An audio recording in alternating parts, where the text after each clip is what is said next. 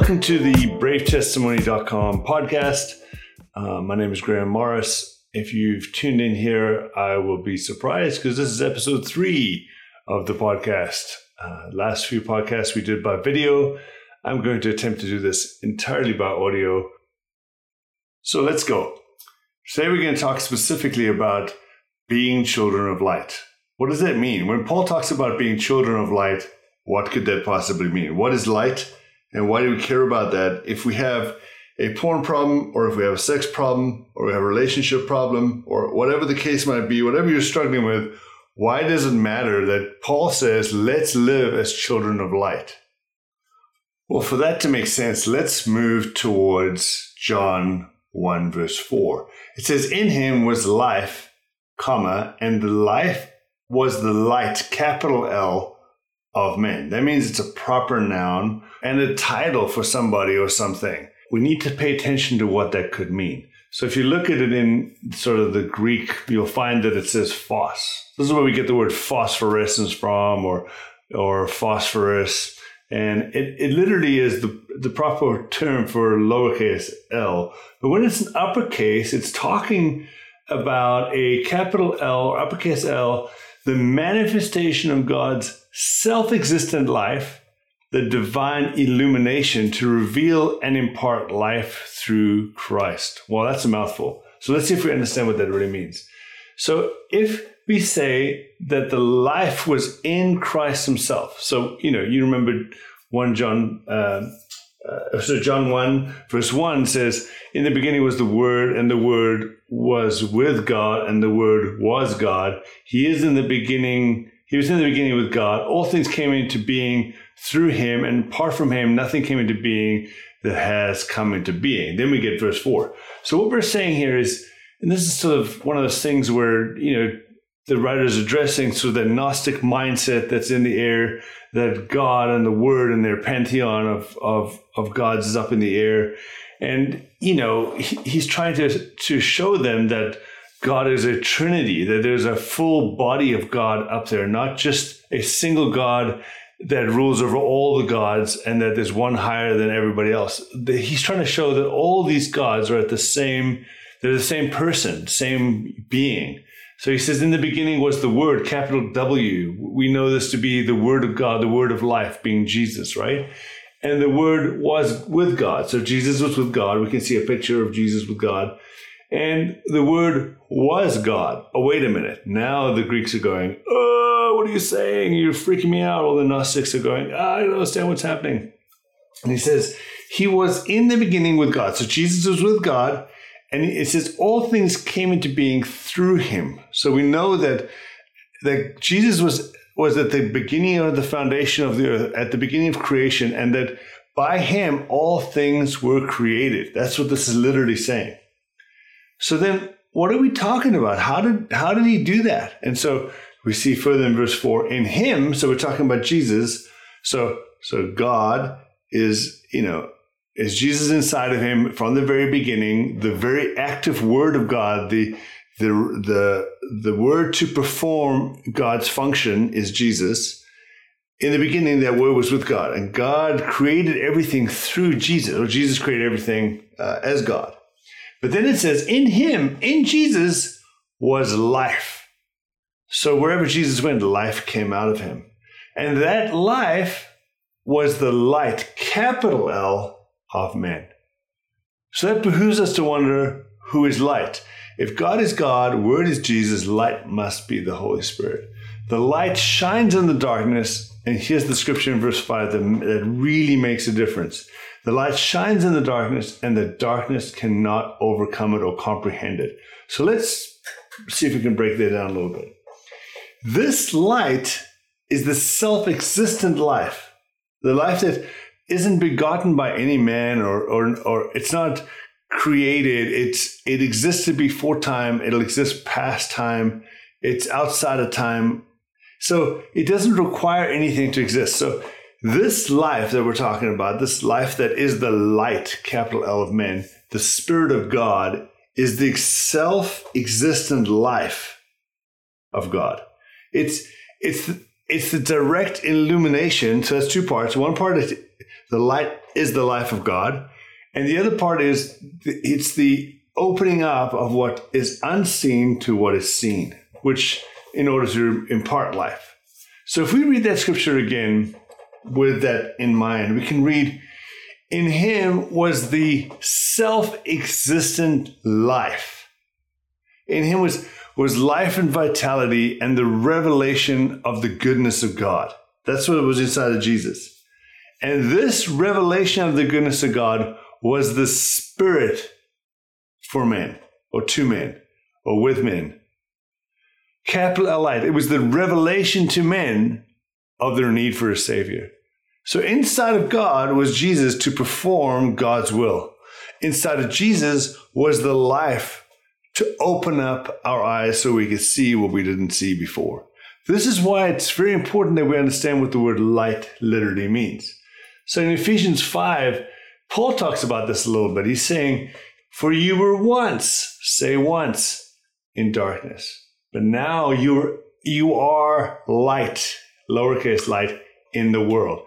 Walk therefore as children of light. In the fruit of light consists of all goodness, righteousness, and truth. Test and prove what the will of God is, what pleases the Lord. And we know that you can't please the Lord without obeying his commands. That's the whole thing. You can't please the Lord without faith. You can't please the Lord, or you can't please God without moving your life forward and extending your risk factor towards what God is asking you to do. For you were once in darkness. You are no longer in darkness. You've come into the light. You've become aware of your own sin and your own depravity and how you need a Savior. This is what salvation is all about. So you were once in darkness, now you're in light. So now you need to walk as a children of light. And then it says in verse 11, have no fellowship with the, say it, fruitless deeds of darkness. Fruitless. For you, the deeds of darkness no longer cause you to die and to be without God's presence. So your fruitless deeds of darkness means you will not be, no matter how dark you behave, you will not be pulled away from Christ. You will not be stripped away from the presence of God.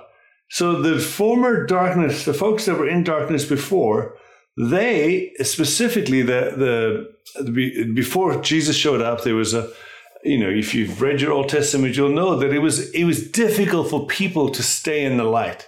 It was difficult for people to understand what God had done for them and their need for a Savior. And so constantly God is creating opportunity and access and resources for relationship, and they reject relationship because they don't understand, they can't see their need for God. And Jesus comes along, and Jesus is the action of God showing up in their midst. And he confronts this idea that you can be separated from God and be okay. And so he pulls them in, through miracles, signs, and wonders, and the good news that the kingdom of God is at hand. And the way that he demonstrates that is with life. He pours life wherever he goes. So much so that they squeeze the life out of him, and he produced more life.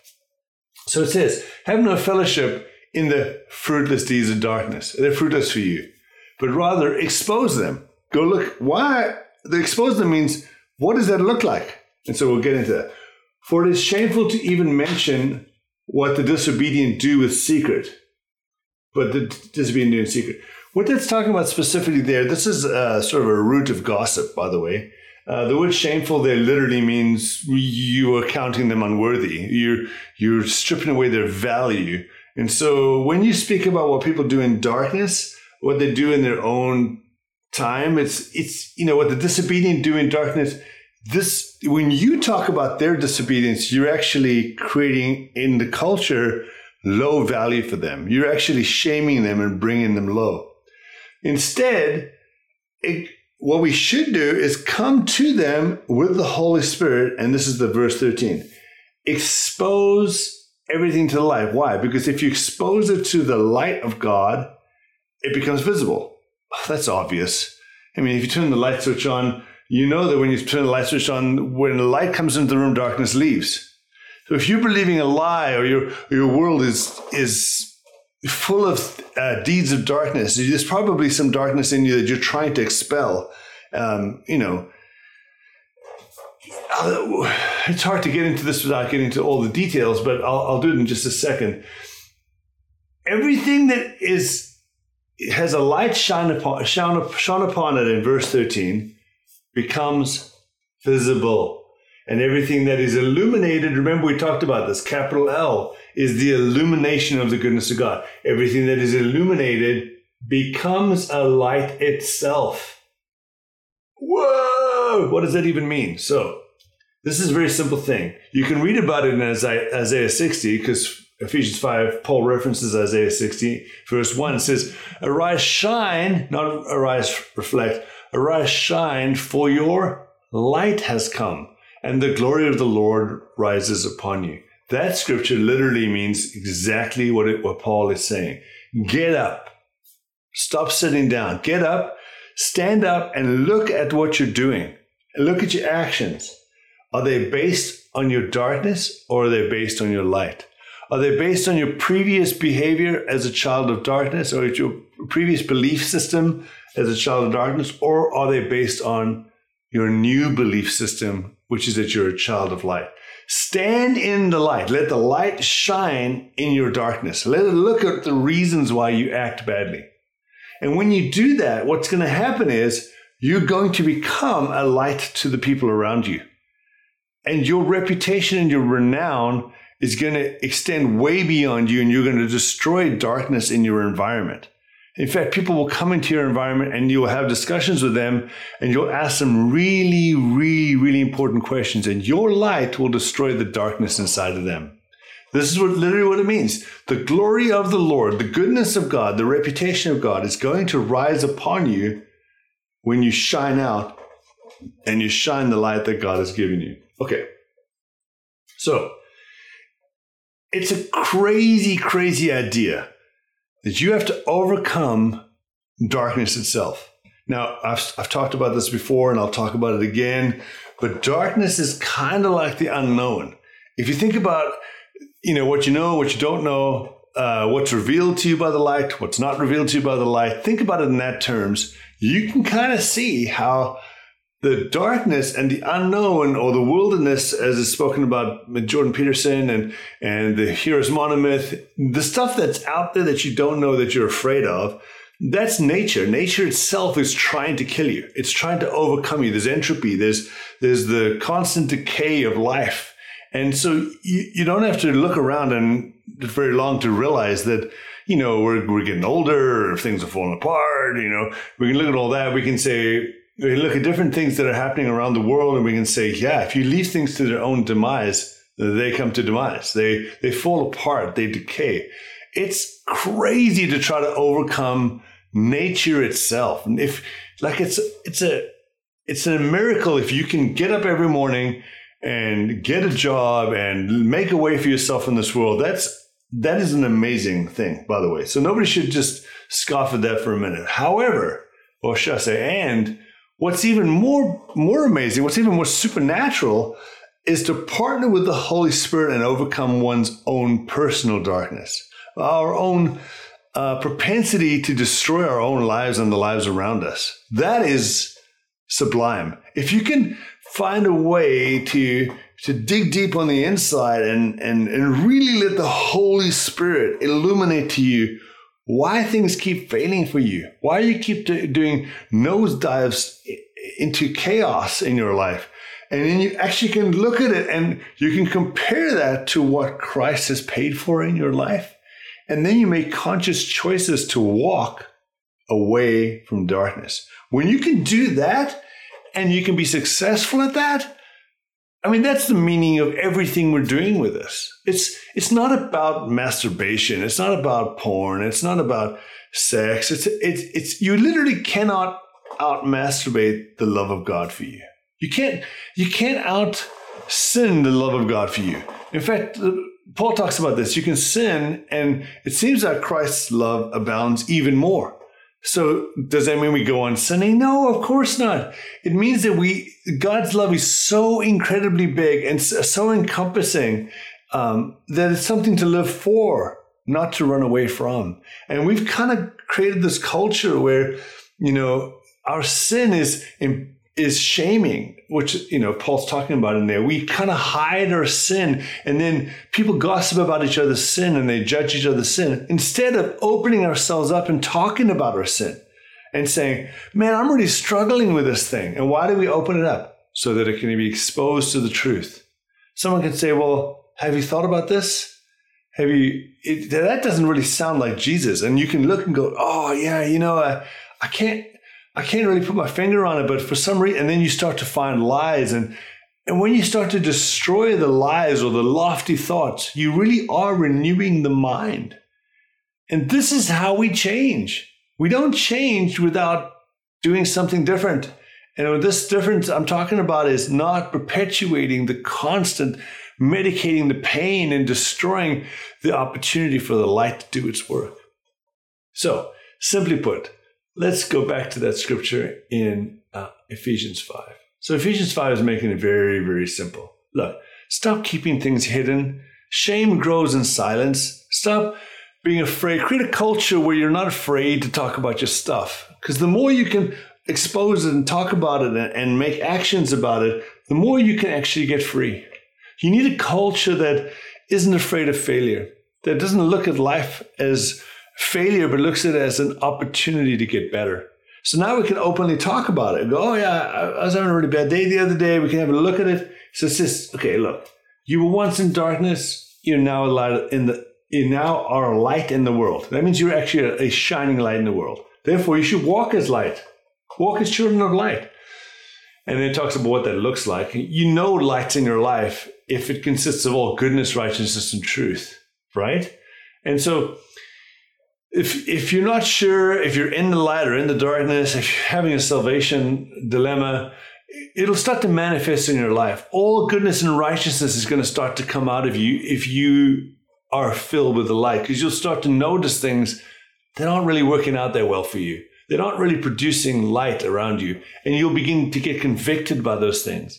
And so whatever produces goodness, righteousness, and truth, this is what it means to live as children of the light. You have fruit of light that comes out of you. So don't participate with the fruitless deeds of darkness. Don't participate with the actions that are going to lead you to more darkness. They literally are fruitless for you. They're not going to separate you from Christ. They're not going to put you in the doghouse. You're not going to lose your favor with God. But it will be fruitless for you. And you do not want to go through this life without the fruit of light. At least if not for coping in this world, but when you get to the end, you don't want to get across the line and have our Savior, the Father of the world, the Holy Spirit say to you, well done, you good and fruitless servant. No, you want him to say, well done, you good and fruitful servant, that you're good, no, not fruitful. Ah, there's the check. You want him to say, well done, you good and faithful servant, that you're faithful to do and to live out the life that he gave you. And if you are faithful, it'll show up in the fruit that you live. And we'll talk about that at another point. But you want to get across the line being as faithful as you can with your 2 loaves and 3 fishes, or 2 fishes and 3 loaves. You know how the story goes. So do not fellowship with the fruitless deeds of darkness, but rather expose them. You don't want to be fruitless. You want to be full of fruit. Stop gossiping and keeping people quiet in their shame, and stop talking about people's stuff that they do in darkness. Start talking about your stuff. Create a culture where you can expose your own stuff and have a discussion about it with people that love you. Because everything that you expose to the light, the real light, not people's opinions, but the light of God, becomes visible. You didn't know what you didn't know until you know. You can't see what you can't see until you see. And when you see, you will suddenly realize, oh, I actually needed God in this case. Remember, the word capital light, capital L, means to illuminate, divine illumination, to reveal and impart life. So you're exposing it to the divine illumination to reveal and impart life. For everything that is illuminated becomes a testimony of Jesus. This is really important, and I can't stress this enough. And so I want to encourage you, if you're having struggles with anything, it doesn't matter what it is, and you're getting stuck there's going to be a little voice in your head that says, don't tell anybody. It's embarrassing. It's shaming. You if they find out that, you know, et cetera, et cetera, et cetera. That's a lie from the pit of hell. Find some good friends. Come around them and have a discussion in light of what God has done for you. Invite the Holy Spirit to your conversation. Say, come, Holy Spirit. Even now, actually, you know, you take this thing that you're talking about and put it before the Holy Spirit. Say, Holy Spirit, come and show me why I keep the same cycles of addiction or the same cycles of struggle. Show me where things are falling apart for me. I really, really want to get rid of this thing once and for all. Let the Holy Spirit shine on you right now and give you an idea of what it is that could be tripping you up every single time. Talk about it with your friends that you can trust. Let them ask you really powerful questions, questions that are not yes or no answers, but questions that will make you think and make you perceive what's going on the inside. Let the Holy Spirit use your good friends. And then when you've done that and you've looked at it, compare it to the life of Christ, the life that He's paid for, and begin to sort of shape your life so it can produce goodness, righteousness, and truth. All right, cheers.